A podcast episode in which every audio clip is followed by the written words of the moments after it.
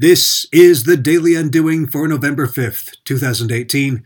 I'm David Gaudet, and together with collaborator Mark Boivin, we're undoing the way marketing is done.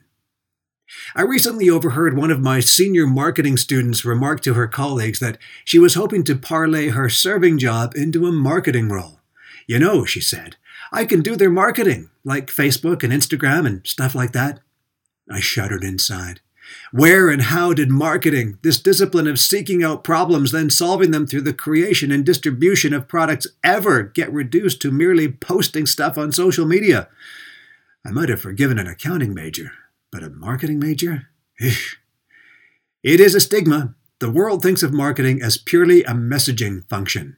However, the American Marketing Association defines it as the activity, set of institutions, and processes for creating, communicating, delivering, and exchanging offerings that have value for customers, clients, partners, and society at large. This also happens to be the basis of how marketing is taught in the classrooms of Mark and I and in business schools universally. It's also how Mark and I approach our work as consultants. Our clients are in for a surprise when our first question to them is, What problem are you solving? instead of something like, How many followers do you have and need on Twitter? I guess in the end, it really doesn't matter if businesses understand the full meaning of marketing so long as they're making things customers love. But if you hire us, that's the first thing we're going to break down what you do. If you want a marketing consulting firm to get you more clicks, likes, follows, and friends, well, undoing probably isn't a good fit. Undoing marketing.